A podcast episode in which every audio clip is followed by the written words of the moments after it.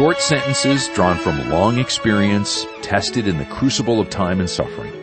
That's how Dr. J. Vernon McGee describes the wisdom that we'll hear today in Proverbs 16 on Through the Bible. I'm Steve Schwetz, inviting you to hop aboard as we continue our five-year journey through the whole Word of God. So grab your Bible and let's welcome Greg Harris, the president of Through the Bible, who's here today with some great letters from our fellow passengers on the Bible bus. And what better thing to do during letter month than to read, Read letters. letters. And of course, when we say letters, we mean digital, print, whatever you want to do, snail mail. We just want to hear from you. And let's ask the question, why is it important for people to still share their story today? Yeah, well, there's there's many reasons. Yes. One is for us to know that you're listening, Yes. but really more importantly, to encourage other believers and other people who maybe aren't even listening.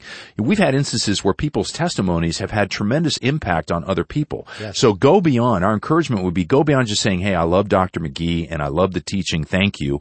Tell us what you've been learning. Tell us how the Word of God has impacted your life. Share that with us so that we can share it with others and we can continue to glorify God through your testimony to us. And earlier this month, we read a fascinating letter from a man that said he listened for a couple of years. Yes. And today he said, I'm giving my life to Christ. So Yeah. imagine if your testimony is making him hungry and thirsty for the, the Yeah. living water and, and the bread of life. So, uh, but let's, let's read letters. We, Yes. we gotta do that. This is Luke in Ontario, Canada, who writes, I'm learning that the study in Galatians is truly transformative. The most important phrase in the New Testament is in Christ. In Him we find our true significance. In Him we live and move and have our being. He is the true vine and we are branches that must abide in Him as the source of life, vitality, victory, and fruitfulness. It gives me great joy and blessed assurance and the confidence of knowing that I am a son in the Father's house and no longer a slave around the Master's house. Oh, the joy of belonging to the forever family of God. Oh, the joy of believing faith that leads to enduring faith. Thanks be to God for His amazing love and grace and for lending Dr. McGee to us. I, you know, in all the years, I, have you ever heard that phrase? No. That's an awesome phrase. Yeah. Lending Dr. McGee. And, uh, love that. So here is Graydon in Indiana. I'm a farmer in Indiana. I was raised in a Christian home, but I started listening to you when my parents introduced it to me in July of 2001. I was 15 years old and the Bible bus was just starting Galatians. I was so blessed by that study that I never stopped listening. Since I lived and worked on a farm and was homeschooled, I had to work on Sundays and couldn't go to church. Hmm. Through the Bible was my church. I've now completed the whole five year journey and I'm going to continue listening to and supporting you. Since I started listening, so much has happened in my life. I've moved out. I've been able to start going to church. I'm now married and last year I got baptized. Amen. Way to go. He goes on, praise God for his many blessings. His mercies truly do endure forever. Praise God for the Bible bus. It has been with me through the good and the bad. And Dr. McGee is always encouraging and building me up to glorify God in all that I do. Amen. Wow. Graydon, thanks for that testimony. And I'm especially encouraged because you said through the Bible was my church. And now you said, but I've been able to start going to church. And yes, through the Bible is solid Bible teaching, but ultimately, uh, we think the Lord wants you, we know the Lord wants you involved with local believers that are growing in Christ together. We'd encourage you to do that. Amen to that. Greg, why don't you pray for us as we begin?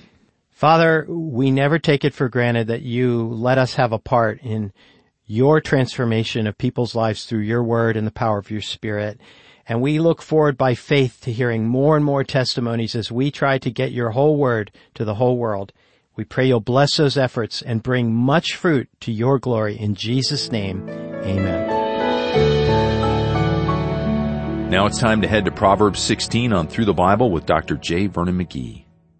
Now back to the 16th chapter of Proverbs today, and this is a very rich section, and I don't want to get bogged down, but it's very important, I think, these sententious sentences drawn from long experience, short sentences from long experience, tested in the crucible of time and of suffering also and made rich and real by the power of the Holy Spirit for us today.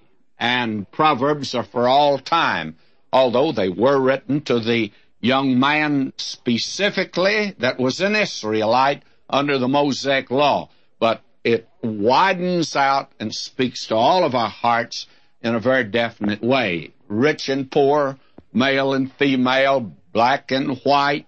It pays no attention to that. This is a book that can reach down and touch us. Now, it opens chapter 16, verse 1, like this. The purposes of the heart are of man, but from Jehovah is the answer of the tongue. I think that probably our human proverb that would go along with this is man proposes, but God disposes. And that reveals the fact that, as the Word of God says, it's not in man that liveth to direct his way. He may plan, and you and I may plan and arrange things, but I tell you, when the time comes to speak or act, God is the one that is going to have the last word. And He is the one that the answer must come from Him. We may make uh, great boasts, but only God can give us the answer. Now, verse 2 All the ways of a man are clean in his own eyes, but Jehovah weigheth the spirit. And here again we have an example of that, and it's been stated in many ways. Before we've seen it, there is a way that seemeth right unto man, but the end thereof are the ways of death. And all the ways of a man are clean in his own eyes. The thing that any of you that have dealt with lost people and have spoken to them about their salvation, or you've been a preacher, or a teacher, you know that the answer that you get most time is, I don't need to be saved. A man's clean in his own eyes. I've had that thrown back at me, hurled at me as even a challenge. Why, I'm all right. What is wrong with me? I'm willing to stand before God. I'm an honest man and that sort of thing. And there are a great many Christians. They think that their walk is perfect before God.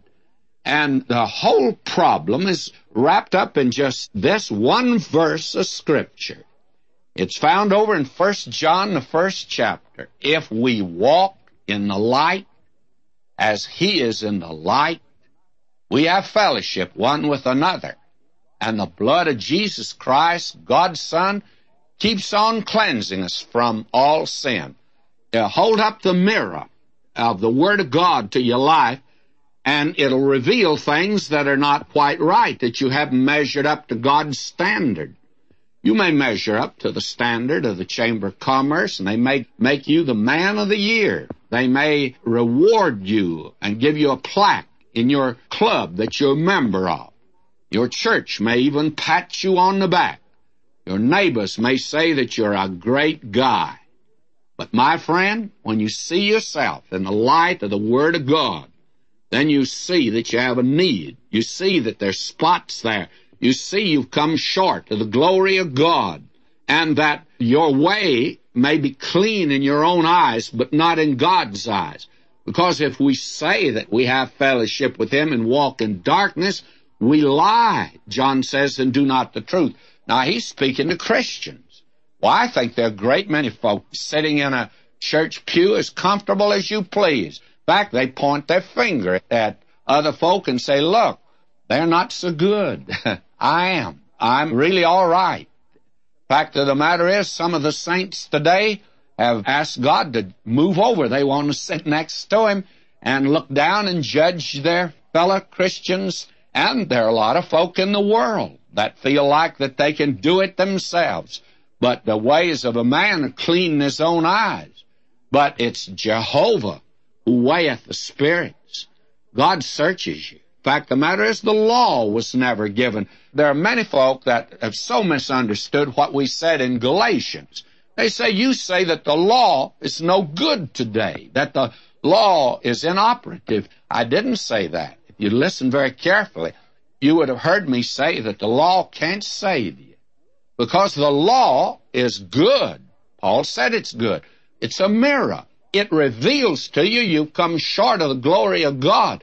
And my friend, if you look at the law of God and then you still say you're measuring up to it, you haven't seen the law yet. You really don't know what the law's really saying. The law demands perfection of you. And you and I can't produce it. Therefore, you and I need a Savior. And that's what the law will do. It's the schoolmaster to bring you to Christ, take you by the hand, and bring you to the cross and say, little fella, what you need is a Savior. You need a Savior. That's what the law says. Law's good, but not the Savior. It can't save you. And if you're going to go around and take the position that this proverb says, the ways of a man clean in his own eyes, and even with the Word of God before you. May I say, there's none blind like those who will not see. Because remember, Jehovah weighs the spirits. And have you ever seen a pair of scales that can weigh spirits? Well, I'll tell you one, the Word of God. It's a mirror, it's a pair of scales to measure you, and it says you've come short. You didn't measure up. Well, we better move on. These proverbs are, oh, they are terrific, friends. Now, verse 3 Commit thy works unto Jehovah, and thy thoughts shall be established. Now, the word here, commit, is a very interesting word. It could be rendered roll. You know, just roll your affairs over upon the Lord, and He'll take charge. In fact, that's actually the way that I got saved, because I ran away to Detroit, got in sin, came home, and my, how my conscience bothered me. And then a preacher told me that being justified by faith, we have peace with God. God wasn't mad at me, that He bore my sins. And so there are many times, even to this good day, that at night, if I can't sleep, I like to just roll over and just say, Lord Jesus, I'm resting on you. Just roll over. Rest in Him. Commit thy works unto Jehovah. Commit the whole thing. Many of you right now worried about tomorrow, next week, next year, about the future. How's this going to work out? I'm doing this. How will it work out? Well, why don't you just turn it over to Him? Roll it over on Him. How wonderful it is. And what a picture this is. Now in verse 4, we have Jehovah hath made all things for himself yea, even the lawless for the day of evil. And my friend, here is strong medicine for you. I tell you, here's a pill that'll send you on a trip, and I mean a trip. Jehovah hath made all things for himself. Have you ever wondered why that the ocean is salty and why will you have a tide? You say, well, it's according to certain laws. Who made the law? You know why the ocean is salty? Because God wanted it that way. The Lord Jesus was the creator and He wanted it that way. Somebody says, well, that's due to a certain law that the land has been filtered, the salt has made the ocean that way. By the way, who put the salt in the land to begin with? A very interesting thing is that I don't care what you do with evolution, you go back to a time when you've got to have somebody make something to get the thing started. You know who started it? God did. And not only that, He made all these things for Himself. What today's the chief end of man? Well, I learned that in the catechism a long time ago, and it's good. What is the chief end of man? The chief end of man is to glorify God and enjoy Him forever. Now, I don't care who you are today or wherever you are, God created you for His glory. Nobody says, what about that drunkard in the street down there? What about that crooked man today? And I won't identify him any more than that. Somebody will say, you're picking on that group. Well, I'm not, but you could find crooked men in a whole lot of groups. That lost man, what about him? You mean he's for the glory of God? My friend, this is a strong pill. Are you ready to swallow it? All of that is for the glory of God. Somebody says, I don't like it. I don't remember he ever asked you whether you liked it or not. He never asked me whether I liked it or not. And very frankly, there are certain things I don't understand, and I could make some very fine suggestions to the Lord, but the Lord says, Vernon McGee, I didn't make this universe for you. This universe exists for me, and you exist for me. And you're going to be for my glory, whether it'll be for good or bad, whether you are saved or lost. God's accomplishing His purpose today. My friend, don't you think it's about time you got in step with God? He's the one running the thing. A great many people want to make sure they're going with the crowd, going with the thing that's popular, going with the thing that's going to work out. My friend, I don't know how things are going to work out in this world, but I do know this. Ultimately, it's all going to be for the glory of God. and even the lawless for the day of evil. God's going to make the wrath of man to praise him. You say, how? I don't know. Let's wait. He'll show us someday. Are you willing to trust him and commit your way to him and get in step with him? The very wonderful thing is that God's moving this universe according to his plan and purpose. The Greeks had a proverb that went like this. The dice of the gods are loaded. And that's exactly what God is saying to you today. Now, whether you like it or not, God is saying to you, don't gamble with me. Don't act like I don't exist. You can play house like I don't exist and that this is your universe and you're going to work it out your way. But I want you to know that if you start gambling with me, you'll lose because you see, this is my universe and I make the dice come up my way, not your way. My dice are loaded. I already know how they're coming up. You don't. So the thing to do is to get in step with God. A man, the scripture says, he's a fool that lived without God. The fool hath said in his heart, there is no God. He that cometh to God must believe that he is, and he's a rewarder of them that diligently seek him. My, this is a, oh, this is a pill, is it not? And it's one that's hard for men to swallow. Now I'm going to keep moving over here. We find in verse 7 a proverb that I've wrestled with a great deal. It says, When a man's ways please Jehovah, he maketh even his enemies to be at peace with him. Now, I've come up with several answers to this. Fact of the matter is, I have searched what other men have had to say on this, and it's been quite interesting. You mean to tell me that if your ways pleased Jehovah, that you wouldn't have an enemy? Well, if that were true, then God wouldn't have an enemy, and He does have an enemy. But this is the position. If your ways please Jehovah, then your enemy may hate you, and by the way, he will hate you if your way pleases Jehovah. And the interesting thing is, these folk, when the chips are down, will admit that God is using you.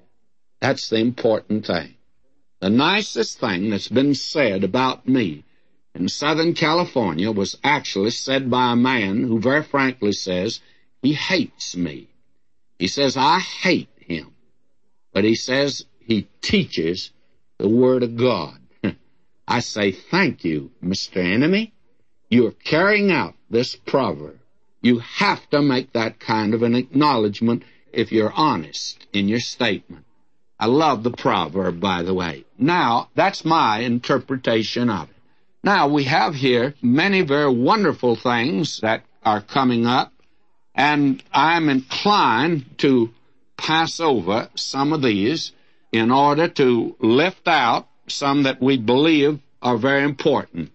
Let me come to verse 18. Pride goeth before destruction, and a haughty spirit before a fall. I have that underlined in my Bible.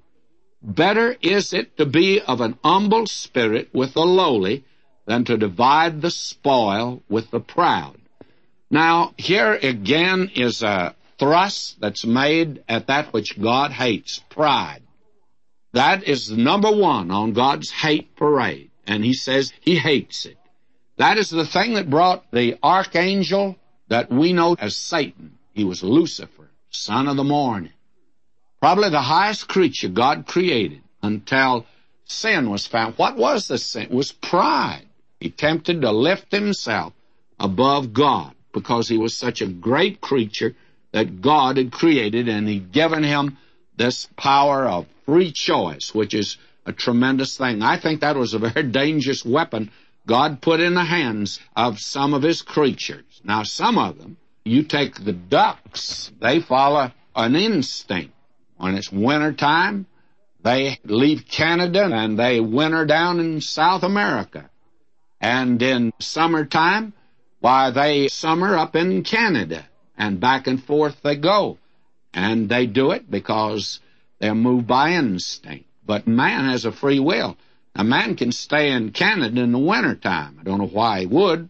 And he can go south in summertime. And again, I don't see why he would do that. And so you have here this awful thing known as pride. And this is the thing that was the undoing of that man Haman in the book of Esther. And then there is the story. There's so many in Scripture that illustrate this matter of pride. Absalom. Imagine him rebelling against his father David. And then there was Goliath, the giant, filled with pride. Ahab, filled with pride. All of these. Now, I drop down to verse 24 here. It says, Pleasant words are as a honeycomb, sweet to the soul, health to the bones. Pleasant words. We all like to hear something good, don't we? And we go and buy a newspaper to get the bad news always. And we all subscribe for the paper.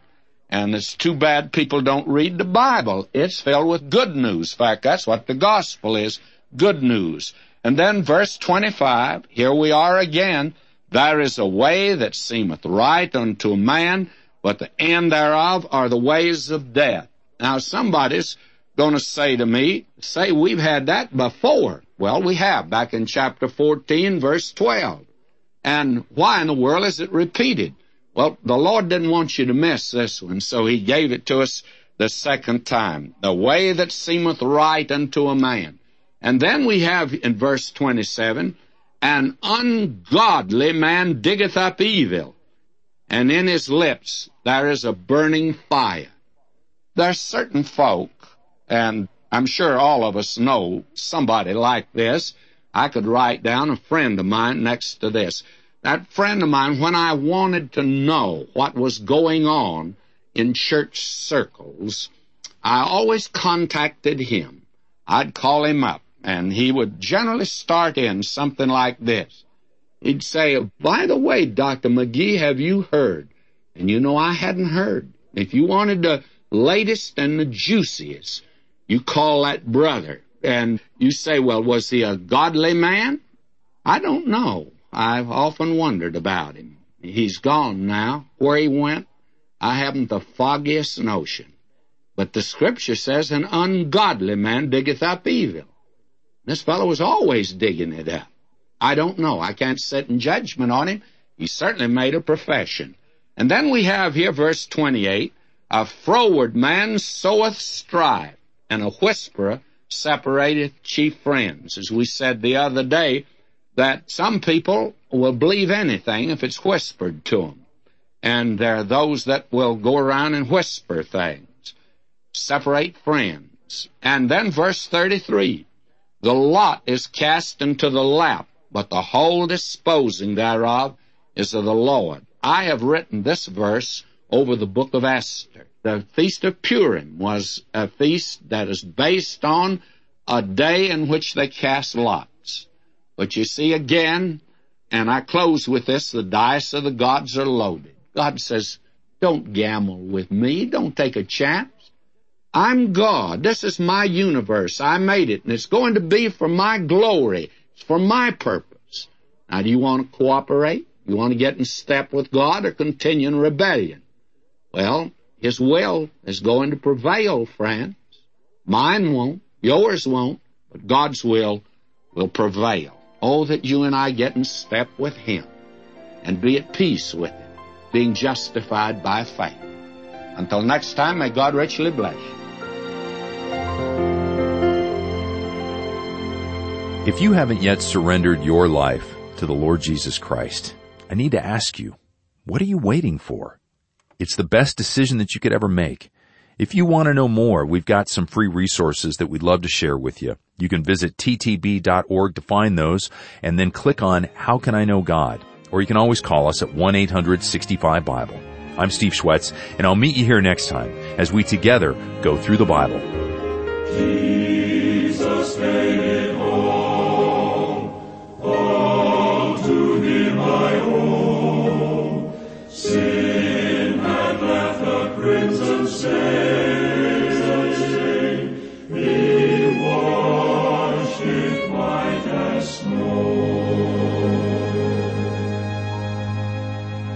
Through the Bible exists to take God's whole word to the whole world, and we invite you to stand with us with your faithful prayer and financial support. Where will God's word go today?